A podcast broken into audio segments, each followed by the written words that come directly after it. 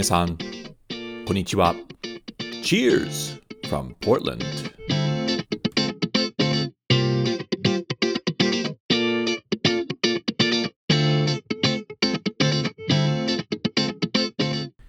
皆さんこんにちは。どうもお収集ブログのレドです。ポートランドオレゴンのオサキシの紹介するお得ポッドキャストへウェルカムです。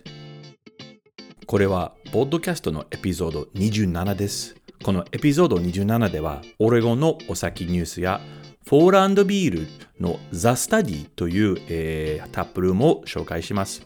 そして今回のインタビューによってハードサイダーイバンジャリストのリー・リーブさんをも紹介します。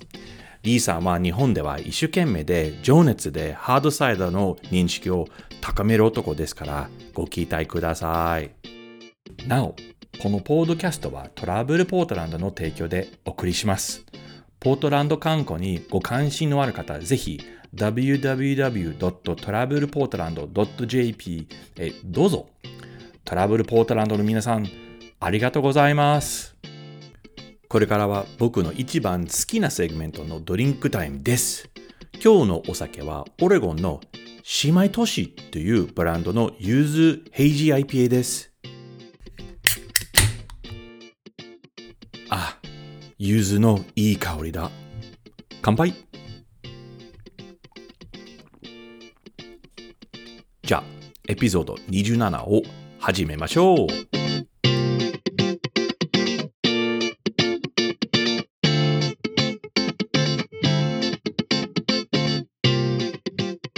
次、オレゴンのお先シーンのニュースさん点を報告差し上げます。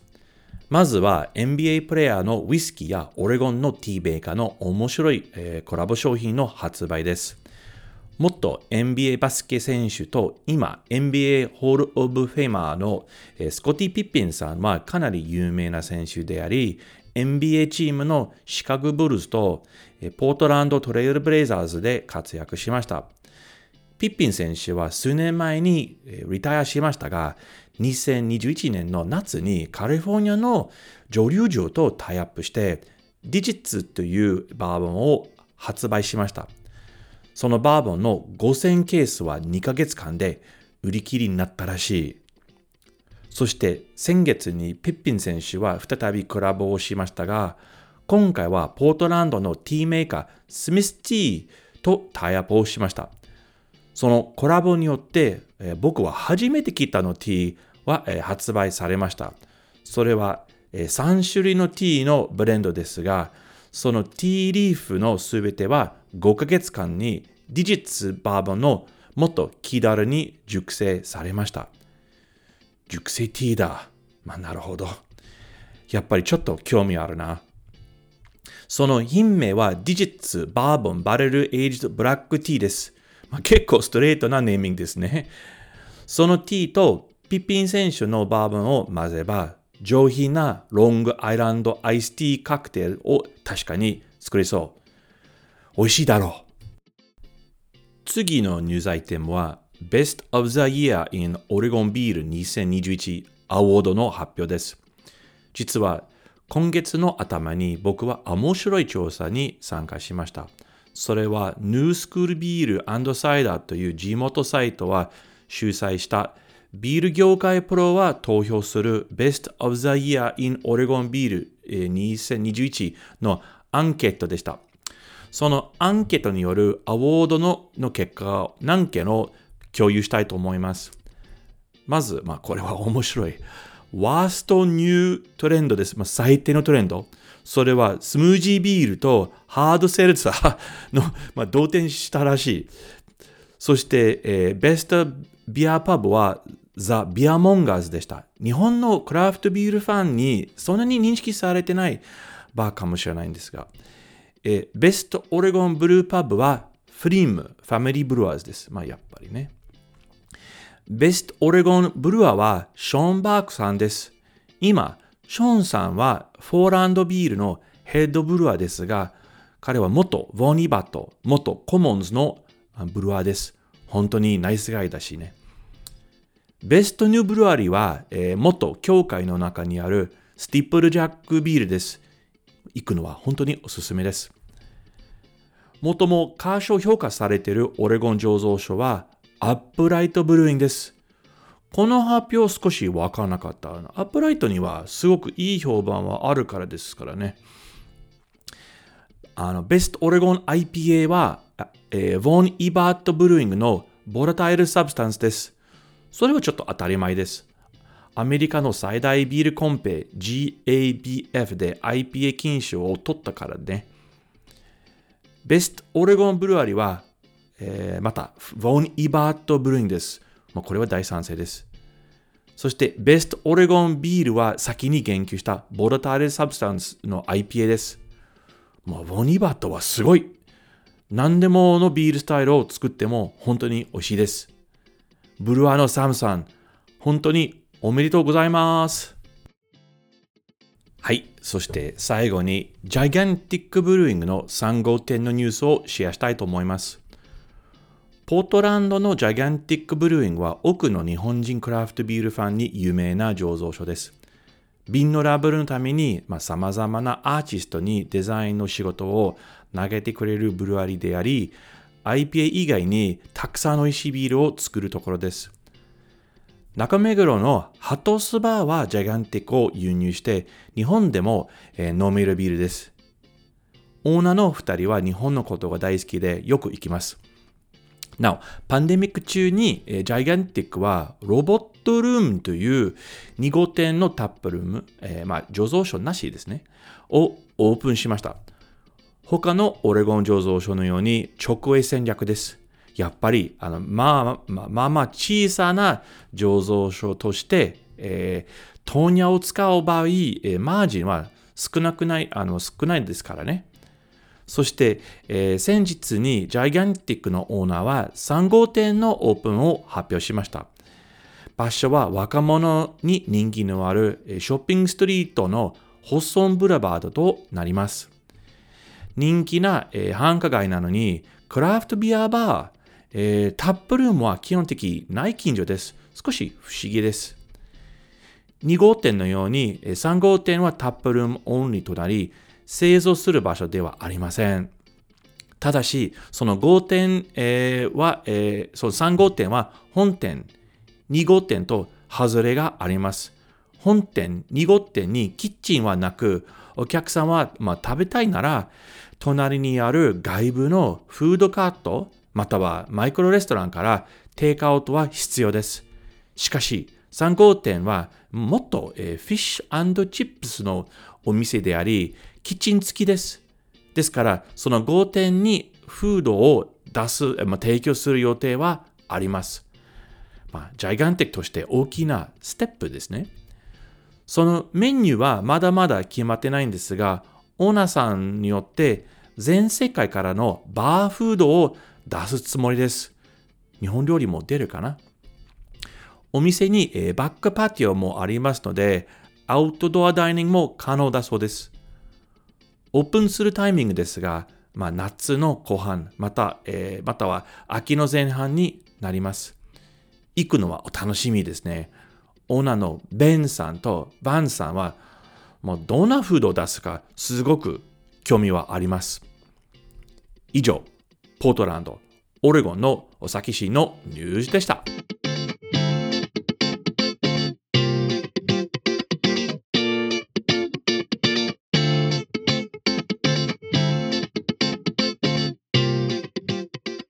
次はオレゴンの飲食店紹介コーナーです。今回紹介したいのは、先ほどのアワードの発表に言及されたベストオレゴンブルワーのショーンバークさんのフォーランドタップルームです。なお、エピソードじゅうろくで説明したのように、フォーランドビールの工場はポートランド市内ではなく、ポートランドからいちじかんちょっとのマクミンビルという田舎の町に位置しています。はちがつにショーンさんはポートランド市内にタップルームをオープンすることを発表して、ザ・スタディのネーミングでじゅうにがつにやっと開店しました。僕はすごく興味ありましたので、そのオープンのすぐ後にお邪魔しました。建物はせんきゅうひゃくじゅうさんねん築の可愛い別荘です。その建物は結構いいコンディションで、本当にせんきゅうひゃくじゅうさんねんのままです。昔の家ですから、インテリアには木材のものは多いです。家具、棚、ウッドトリム、暖炉もあり、まあ、寒い天気の時に、えー、その暖炉に火炎、えー、焚き火かなは光ります。雰囲気は人の家の中のようなもんです。広い、えーまあ、広いビールホールより狭い部屋何個はあります。お客さんは少なく、まあ、かなり高次なアットホームのような気持ちを作ってくれるお店です。僕は行った時、お邪魔、あの、お客さんはボードゲームをやっていました。面白くない？えー、バックパティオもありますが、えー、冬にあ少し寒いです。まあ、結構シェイディ、あの 日陰、日陰は多い、えー、の場所ですから、まあ、逆に夏に最高かもしれない。フォーランドのビールですが、まあ、衝撃的な味より上品な味はします。イングリッシュ、またはドイツスタイルのマイルドなビールは多く、でも美味しいです。僕はピルスナーを頼んで非常に上品な味でした。アイピーエー もいただきましたが、インパクトはありすぎ、口の中に長く残る味ではなく、本当にバランスを取るような アイピーエー でした。アイピーエー なのに何杯を美味しく飲めると思います。お邪魔した時、えー、ショーンさん本人も言いまして、まあ、彼と夜をもおしゃべりしました。先に説明したのように、彼は本当にナイスガイで、そのザ・スタディのタップルームは彼の自慢プロジェクトです。なお、注意点として、ザ・スタディにはキッチンはないので、お料理を提供はしない。ただし、外部の食べ物の持ち込みは全然問題ないです。自分の近所なら毎日行きそう。いい場所です。本当におすすめします。以上、飲食店紹介コーナーでした。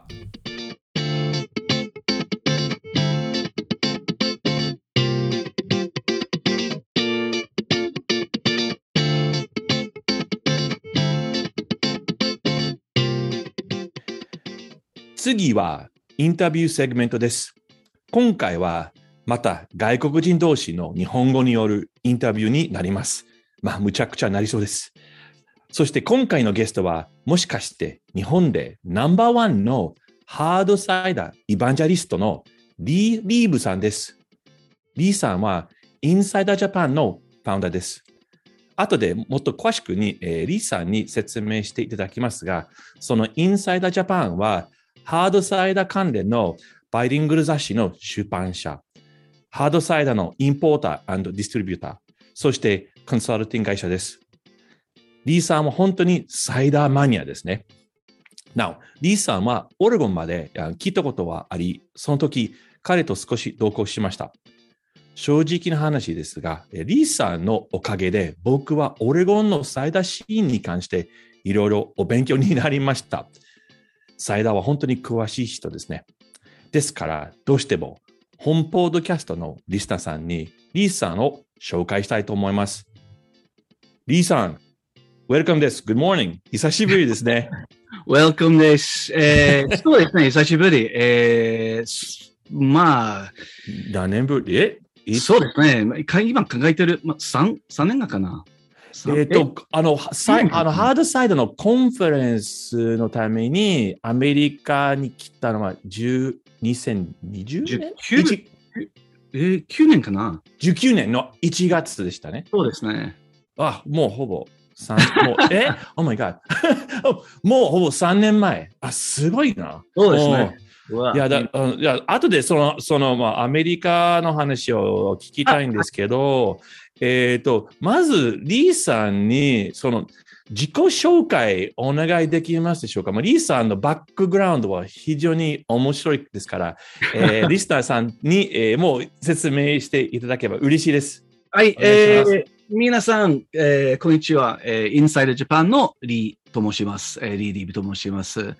えー、出身は、まあ、イギリスに生まれたけど、子供の時はずっとあのスコットランドに住んでたから、えー、国籍はイギリスですけど、心は、えー、スコットランド、ね。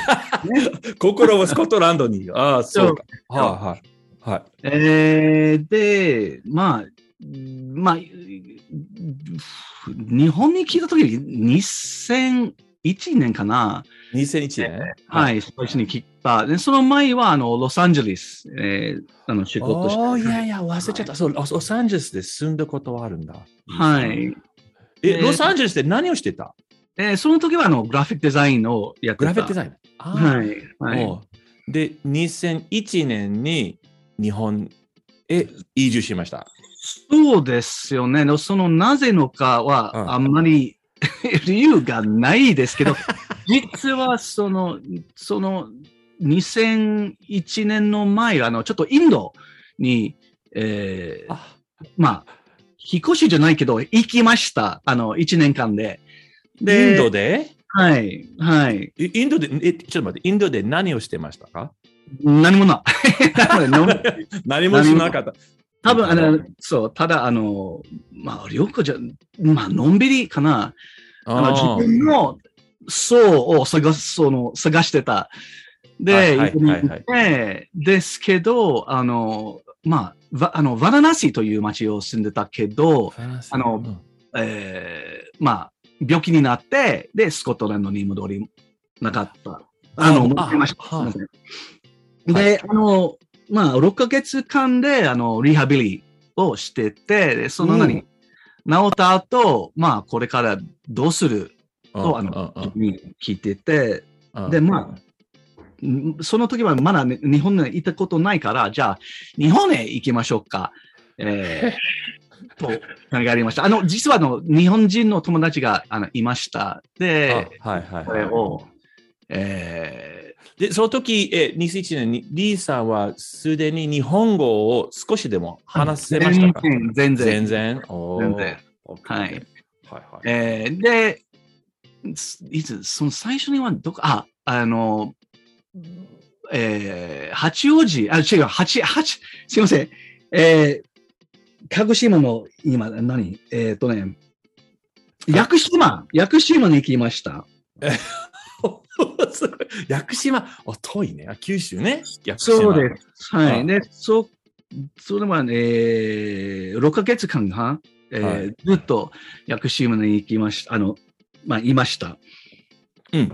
で、えー、その後は逗子。逗子おー、はい、オッケーオッケー。これはあの友達のおかげで、あの、はい、彼の家族は、ね、いいとこね。はい。はい。で、逗子の後は横浜。引っ越ししました。はい。はい、で、それは横浜、まあ、あの、去年までずっと横浜に住んでて、おで今年は、あの、東京に、あの、引っ越ししました。八王子。八王子。え、ということは、にせんいちねんに日本に初めて来日して、今にせんにじゅういちねん、もう今にじゅうねんかん。と、日本、はい、にいました。わー、長い。長い、長いですね。長い、長い。えー、あ、そうか。はい。いや長いです。本当に長いですね。わ、いいね。だ今、東京。お、OK。で、リーさんはほら、あの、ちょっと、そのイントロの部分、ちょっともう、あの、最大の話をしましたけど、リーさんの、あの、まあ、仕事の方の自己紹介、うん、今までの、あの、あのキャリアは、どのような、はい、まあ、グラフィックデザインを し, してたけど、その後は何をしてた？仕事として。そうですね。あの、日本に来た、あの、最初に来たときは、あの、もうグラフィックデザインをやってたけど、実は、うん、まあ、みんな、あの、日本人はすごくグラフィックデザイン、あの、あの、強い、あの、みんな強いから、あ諦めて、日本人上手すぎるね。日本人上手。みんなはグラフィックデザイナーですから、もう諦めて、で、なんか次の仕事をちょっと、もう考えて、で, でも実はあの私はあのホームブルワーです。あの、あの自家醸造、ホーム、はい、ブルワー。おー、あ、え、いつからホームブルワー？あ、もうじゅう、まあ、ティーネイジャー、まあ、ティーネイジャーの時から、あの、じゅうご、じゅうろくさいかな。あ、えーえー、ビールとサイダーとワインを作ってて。あ、で、作ってた？自分、ビール、はい、ハードサイ、サイダー、ワイン。作ってた？はい、自家醸造。おー、はい、知りませんでした。そう、日本の、あの、なそうあの暇あって、うん、でちょっと何そのホームランのことを戻ったけど、あの、はい、実はその、あのね、日本ホームランの法律的にはあのあのダメですから。違法ですね。はい。はい、ダメです。はい。はいはい、で、その時は、This is 今は何 ?にせん、多分ご、ろくねんかな。で、その時は、あの、日本で、その何クラフトビアの、えー、が、ちょっと人気になって。ああね。はいはいはい。流行ってきました。はいはい。えー、あの、とその時はた友達じゃないけど、あの、他の外国人は、えーえー、クラフトビアの雑誌を作ってた。うん、彼はあのライ、ライベブルさん。あ、これ、ジャパンビアタイムズですね。そうです雑誌は。はい、今でも、今でも出てますね。出てますね。はい。はい。でも、その時はいつも、あの、初めの、初めの、えー、時。で、彼は、じゃあ、あの、ビエの興味があるから、じゃあ、ジャパンビエタイムズと、あの、仕事を、えーえー、やってく、あの、くださいと聞きました。オーケー。で、ジャパンビアタイムズは、あれは、あの仕事は何、何年間ぐらいでした？そう、まずは、あの、何、記事を書いて、あの、あ、はいはいはい。ライターで、にとって仕事して、うん、で、その後は、編集長になって、あ、そう、編集長。にせん、多分にせんきゅうねんからにせんじゅうさん、じゅうよねんまでかな。OK、OK。で、それジャパンビアタイムズ働いてて、そしてその後はインサイダージャパンを、えー、設立しましたでしょうか。そうですね。多分にせんじゅうに、じゅうさんねん頃、うんえー、アメリカとイギリスでなんか最大のなんかリバイバルが、うんえーうんうんうん、ありましたね。はいはい。で、その時は、まあ、アメリカだったら、イギリスだったら、じゃあ、確かにな、あの、これから日本にも、うん、あの、うん、あの、サイダーの分も、スタートす するかな、と、えーうん、考えました。で、その理由で、まあ、ジャパンビアタイムズを、に仕事を辞めて、うん、自分の、何、サイダーの雑誌を、まあ、作りました。で、そのインサイダージャパンの雑誌はの第一号、いつに初めてあの出た、いい何年です？えー、にせんじゅうななねんかな。じゅうななねん。あ、もう、もうよねんかんも経ってるんだ。はい。で、はい、インサイダージャパンは年何回ぐらい出るんですか？ さん 回、よんかい、えー、最初にはよんかい。よんかい。はい。けど、あの、のコロナの、えー、せいで、えー、にねん、あの、いちねんににかい。いちねんにかい。出ました、はい、で雑誌はバイリンガルで、バイリンガルで、はい、あのもちろんあの中身はサイダー、まあ、あのサイダー関連のことね。そうですね。はい、でえリーさんはだだその記事を書くのはリーさんだけですか？だけじゃない。あのまあ最初にはもうだ私もう僕だけだけど、うん、今は他のまあ、えー、ライターさんが、えー、参加かしてくれる。ああね、あさい、ああなるほどね。そうかそう。で、まあバイリンガルだからもう日本語と英語両方ありますね。そうです。はい。日本訳はあの私とあの館内が、えー、やってます。おお、すごいすごい。確かに僕ね、なんか記事をえー、一回多分ナットさんのインタビュー。はいはい。ナットさんあの書いてくれました。はい。あ英語ですごく面白い記事、ね、すごい、ね、すごい記事だったの。あの人頭いいな。はい、じゃあ、まあ、インサイドジャパンはまずその雑誌事業があって、はい、でもあとは輸入、インポートのことも、そうです。な何をインポートしてる？えー、最初は、あの、まあ、今は工房、いやもうもちろんサイダー、えー、あとなんか、サイダー関係の何、ポスターとか、えー、全部を輸入してます。はい。で、あの輸入するハードサイダーはどこ、どこの国のサイダー、な、何のブランドですか？今は、えー、まあ、えー、メインはオーストラリア。そう、オーストラリア、え、はい、オーストラリアのサイダーあるんだ。なんか、はい、イメージはほら、ヨーロッパとフランスとかイギリス、うん、最近もあのアメリカ、北米、だからオーストラリア産のサイダーあるんですね。はい。はい。で、え、リンゴはあるの？あります。はい。実は、面白いのは、オーストラリアの、あの、何、生食と、えー、サイダー用なリンゴも、両方を育てる。それは、あの、オーストラリア、多分だけあのアメリカそう例えばあのイギリスはもう、まあ、その何最大使ってるリンゴは全部は最大用な、えーはいはいはい、リンゴです。でもフランスも同じね、伝統的な。うんうんえー、アメリカは、まあ、東海岸、まあ、東海岸は最大のようなリンゴもあるけど、あの西海岸はた、まあ、大体生食のリンゴを使ってる。あ、普通に食べるリンゴね。うん、ですそうです。でも俺あのオーストラリアの特徴は両方を使ってます。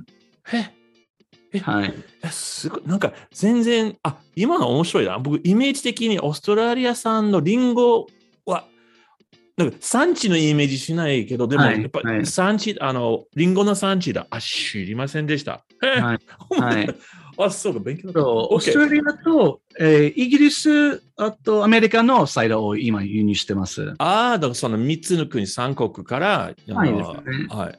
でその工房はそのそれ何じもしかして自家醸造よ本ブルームよ、はい、ああはいはいはい。あそのあのあとなんかワイナリーとサイダリーあのー、工房って、えー、まあビールの工房とサイダー工房も両方を輸入してます。売ってますはい、でその工房はどこの国の工房？アメリカ、えーまあ、あのフランスのあの有名な、えー、フェルメンティス、えー、フランスフランスのフェルメンティスあとは、えー、オーストラリアのあのマングローブジャックスという、えー、工房工房はい。えじゃあリーさんちょっとあのまあ今の説明すごいわありがとうございましたすごいね忙しいねでもサイダーに関するリーさんのなんかその関心のご興味、うん、なぜ、はい、ほら今までほらビール作ったことあり、えーとはい、ワインも作ったことあり、はいえーまあ、ビールの雑誌で働いたことあり、えー、ハートはスコットランドだからもうウイスキーも好きだろうだけどサイダーがい、うん、すごい好きそれななぜあのリーさんにとってサイダーの特別さは何ですか？そうですね。スペシャルなことは何ですか？まあ、そう私はもちろんあのビールとウイスキーも全部あのお酒も大好きです。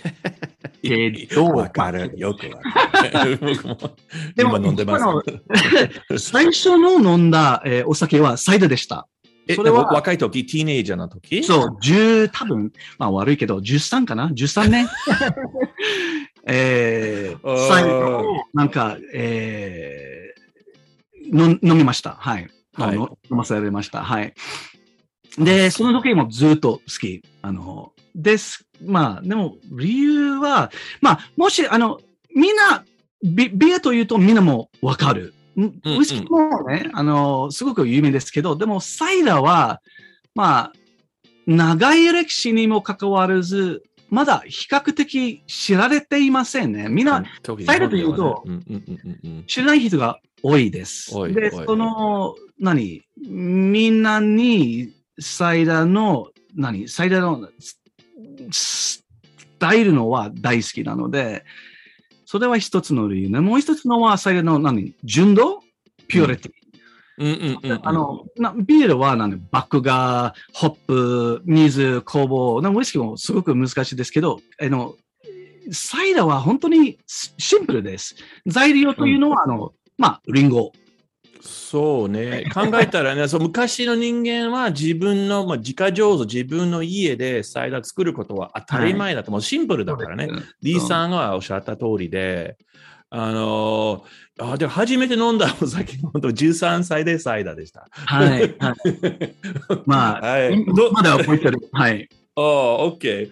その日は全然覚えてませんけど、あのその飲むのは、その狂気はありあの、まだ覚えてる。いや、じゃあ、じゃあリーさん、じゃあ聞きたいのね。あのー、まあ、サイダーは好き、うん、と、サイダーを売るサイダーをプロモートする全然違うんじゃないですか。なぜそのサイダーを好きことからそのサイダーを、まあ、プロモーションするとか売ることにえのそのシフトはのきっかけの理由は何ですか。なぜそういうことを決めたんですか。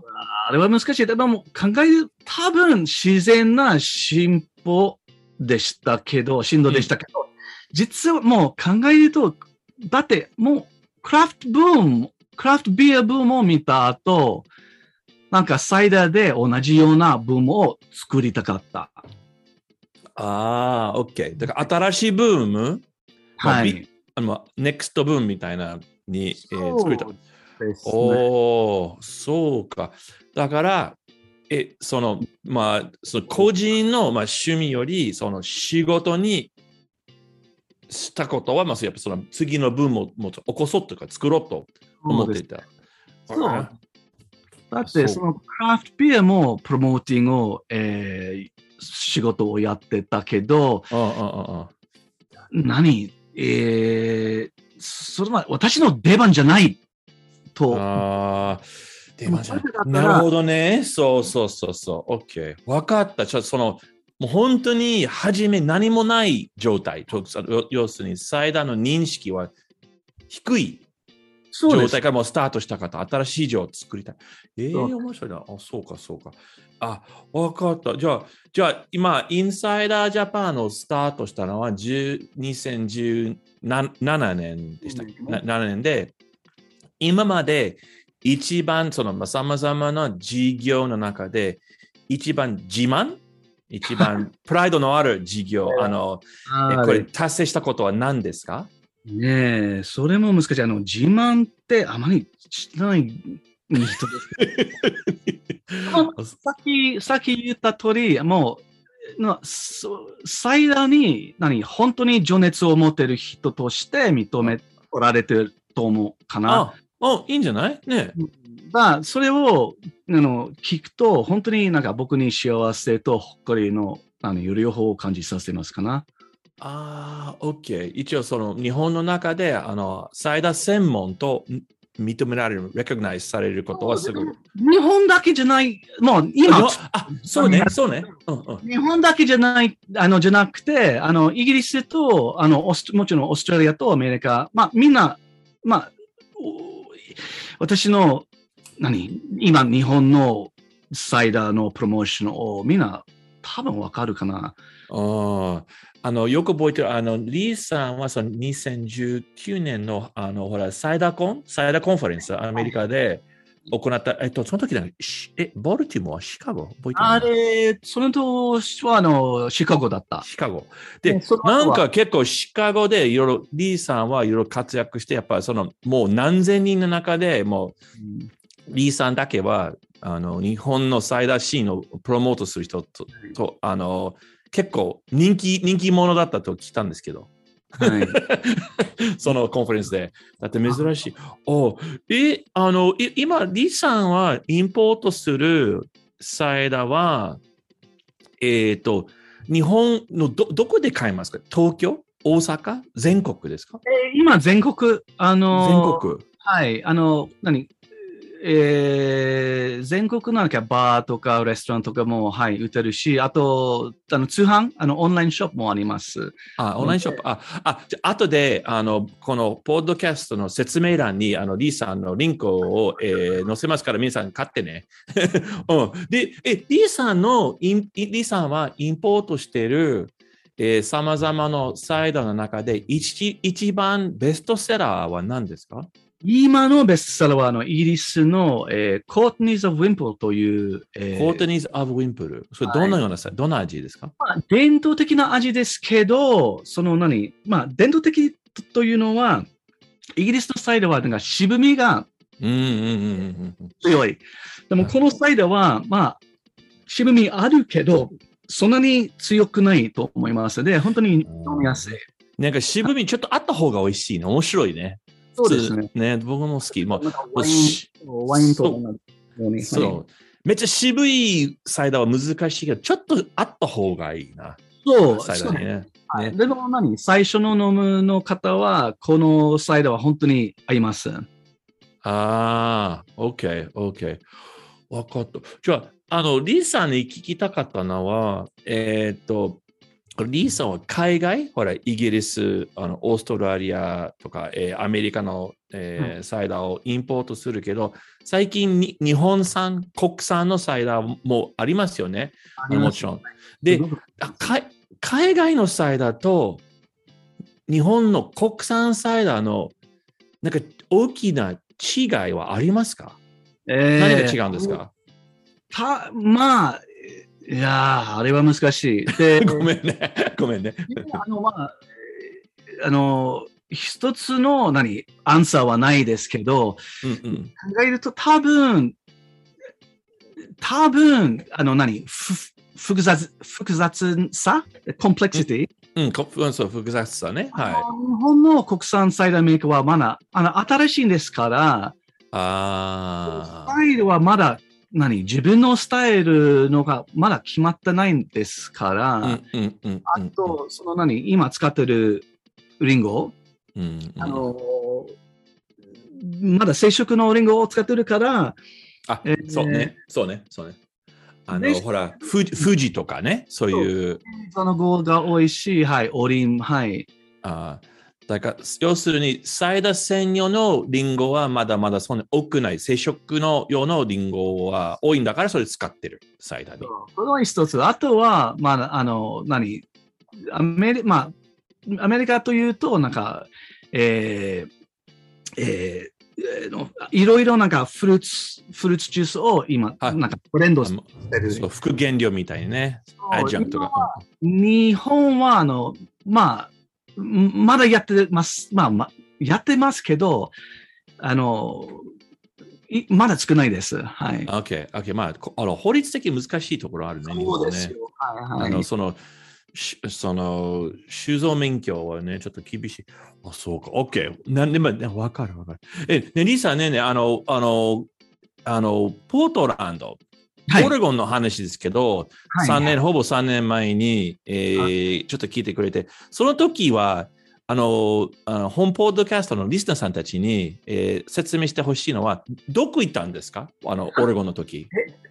よく覚えてない。あれはあの、レッツさんのおかげで、あのいろいろあの場所にあの連れて、えー、結構回りましたね。いろんなところ行きました。でもあのその何行くの理由はあのあのサイダリの、えーえー、生き生きてかった。ああああ。いろいろなサイダリをまずサイダリがね行きましたな。た例えばシリン。シェリングね。あと、はい、レブレンナッツのところも行きましたし、スウィフトも行きました。スウィフトね。はい。えっ、ー、とね、えー、あ、アトレス。あ、その時はアトレス、まだアトレスと言われましたけど。まだまだアトレスだ。そうそうそうそう。あの、ダウンタウンにね、あの、タップルームありましたね。はい、あの、ベンド。その時は新しい、はい、タップルーム、あの。もうなくなったけどね、もうない。あれは。そうですよね。このね。あ、あとね、ツーツー。ツータウンズツータウンズはでかいね。あれでびっくりした。そうそうそう。いや、だってもう素晴らしかった。もう今考えても信じられない。はい。大きい。もう本当に大きな、まあ多分オレゴンの一番大きいの醸造、ビール醸造所と同じぐらいの規模。びっくりした。をあって、で、うん、あの、デイブさんね。デイブさんの話を。はいはい。えーあのインタビューしました。はい。あとは、うん、うん。でも、リさんは結構いろんなところ、オレゴンのハード、そのサイダリーへ回って、一番、何、びっくりしたこととか、あの、学んだこと、勉強になったこと、なんか、な、なんでしたか？多分、なん、なんだろう、あの、その何、えー、新しいサイダリーの何タツのスピード、おー、それが多分一番、はい、あのびっくり、はいはいはい、もう一つそうあの、えー、あと何あと何そのビューとかなんか建物も全部のあの変更しまあの変わりましたけど、ああ何オレゴンのポートランドの雰囲気、うん、あと何美味しい食べ物し、あの、美味しいビール、それは全然変わってませんでした。それもびっくりした。で、みんなの、みんなの優しさ、みんな、うん、オレゴンの人はすごく、あの、素晴らしい。それ、そのことも全然、あの、その何、変わってない、えー、状況をびっくりしました。ああ、ね、でもね、本当に D さんといろいろ回って、僕、あの、行ったことない、聞いたことないサイダリー行きました、僕は。びっくりした。そんなにあるか。一回多分リーさんと文通、あの、まあ、メールのやり取りしたら、オレゴンのサイダリーの、のリストアップうん、したらもうすごく多かった。僕知らんかったね。そんなにあること。うんうん、そうね。まだね、まあ、まだほら、俺の東部の方にまたある、まあ、あるから、あ、うん、そうか。えー、おね、いや、またね、聞いてほしい。お願いします。あ、行きたい。え、じゃあ、リーさんは今、日本国内で、あの、まあ、にあのサイダーのプロモーションとか販売をしてて、その、その話ちょっとだけをし、あの、うん、したいです。あのほら、あのリサもあのさっきあのおっしゃったのように、ほら、えー、サイダーには、まあ、ヨーロ、ヨーロッパ、あの北米、アメリカとカナダに長い歴史あるんじゃないですか。はいねはい、でも日本はまだまだ歴史はすごく短い。もう多分もう 10, じゅうねん内とか、ね、だからあの海外でサイダーのプロモーションと日本国内のサイダーのプロモーションの違い、だからリーさんは日本人向けのプロモーション、サイダーのプロモーションするために何が必要ですか？どういうアプローチを使ってるんですか？そうですね。実はそのアプローチはあんまりその何違いはあまりない。あ、そう。えー、実は何、世界でその何最大のチャレンジはまあ大体同じというのは何、最大というとえっとね何新しい単語、先入観。先入観。先入観ってあのえー、えー、っとね英語でも今わかんない、えーえー、preconceived notion。ああ、プリコンセプト、先入観、OK。あ、先入観、あ、あるわけ。あ、そうか。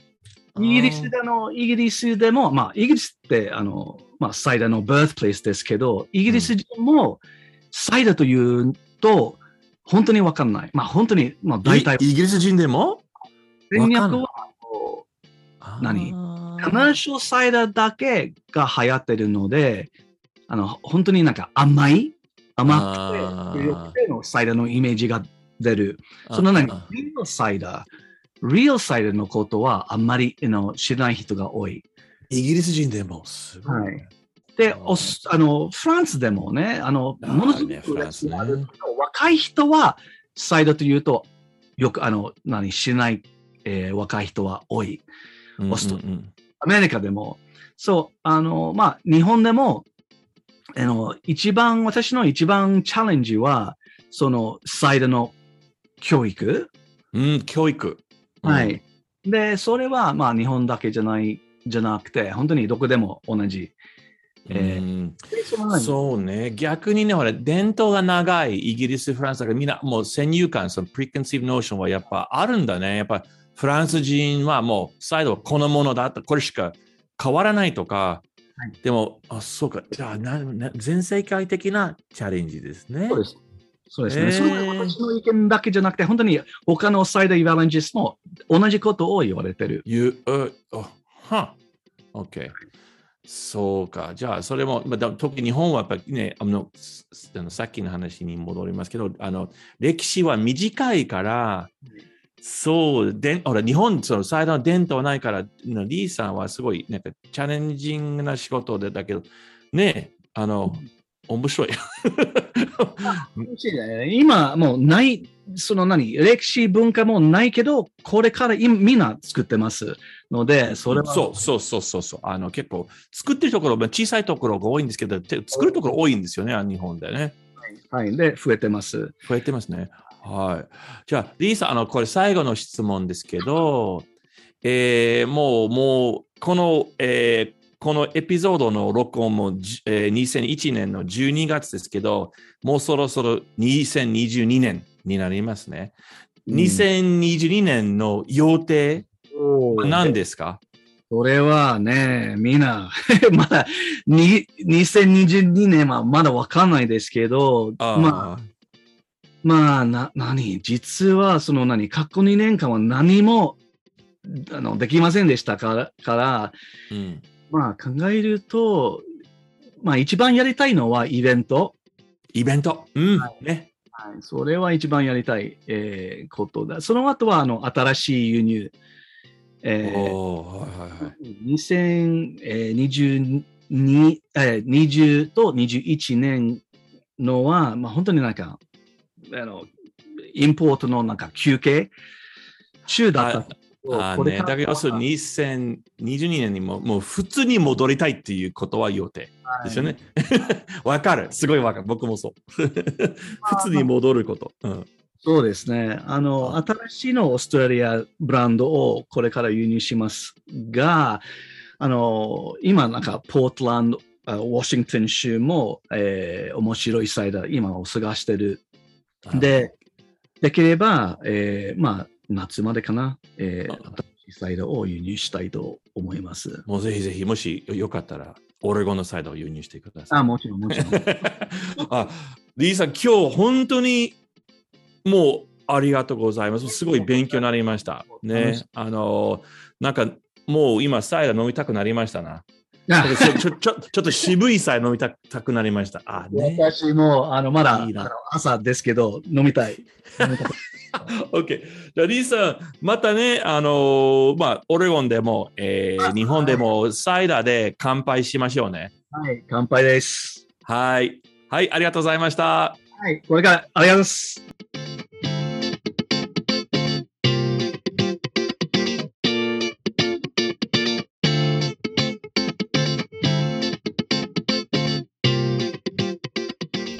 皆さん、どうでしたでしょうか？リー・リーブさんのインタビュー。サイダーを飲みたくならない？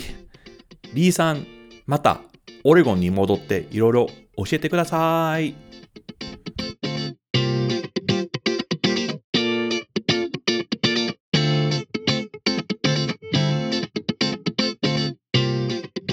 のポッドキャストエピソードを聞きいただき、誠にありがとうございます。他のエピソードを聞くため、オレゴンやポートランドの飲食シーンを知るため、または飲食ツアーをご予約するために、ぜひお収集ブログへどうぞ。 Facebook または Instagram のフォローもお願いします。また次回はよろしく。